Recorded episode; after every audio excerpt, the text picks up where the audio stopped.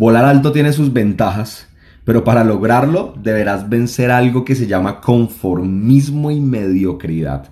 Unos dicen que están bien, pero deberían preguntarse bien en comparación a quién. Es sencillo sentirte bien si te comparas con alguien que ha logrado menos. Pero si quieres volar alto, recuerda que arriba de bien está la palabra mejor.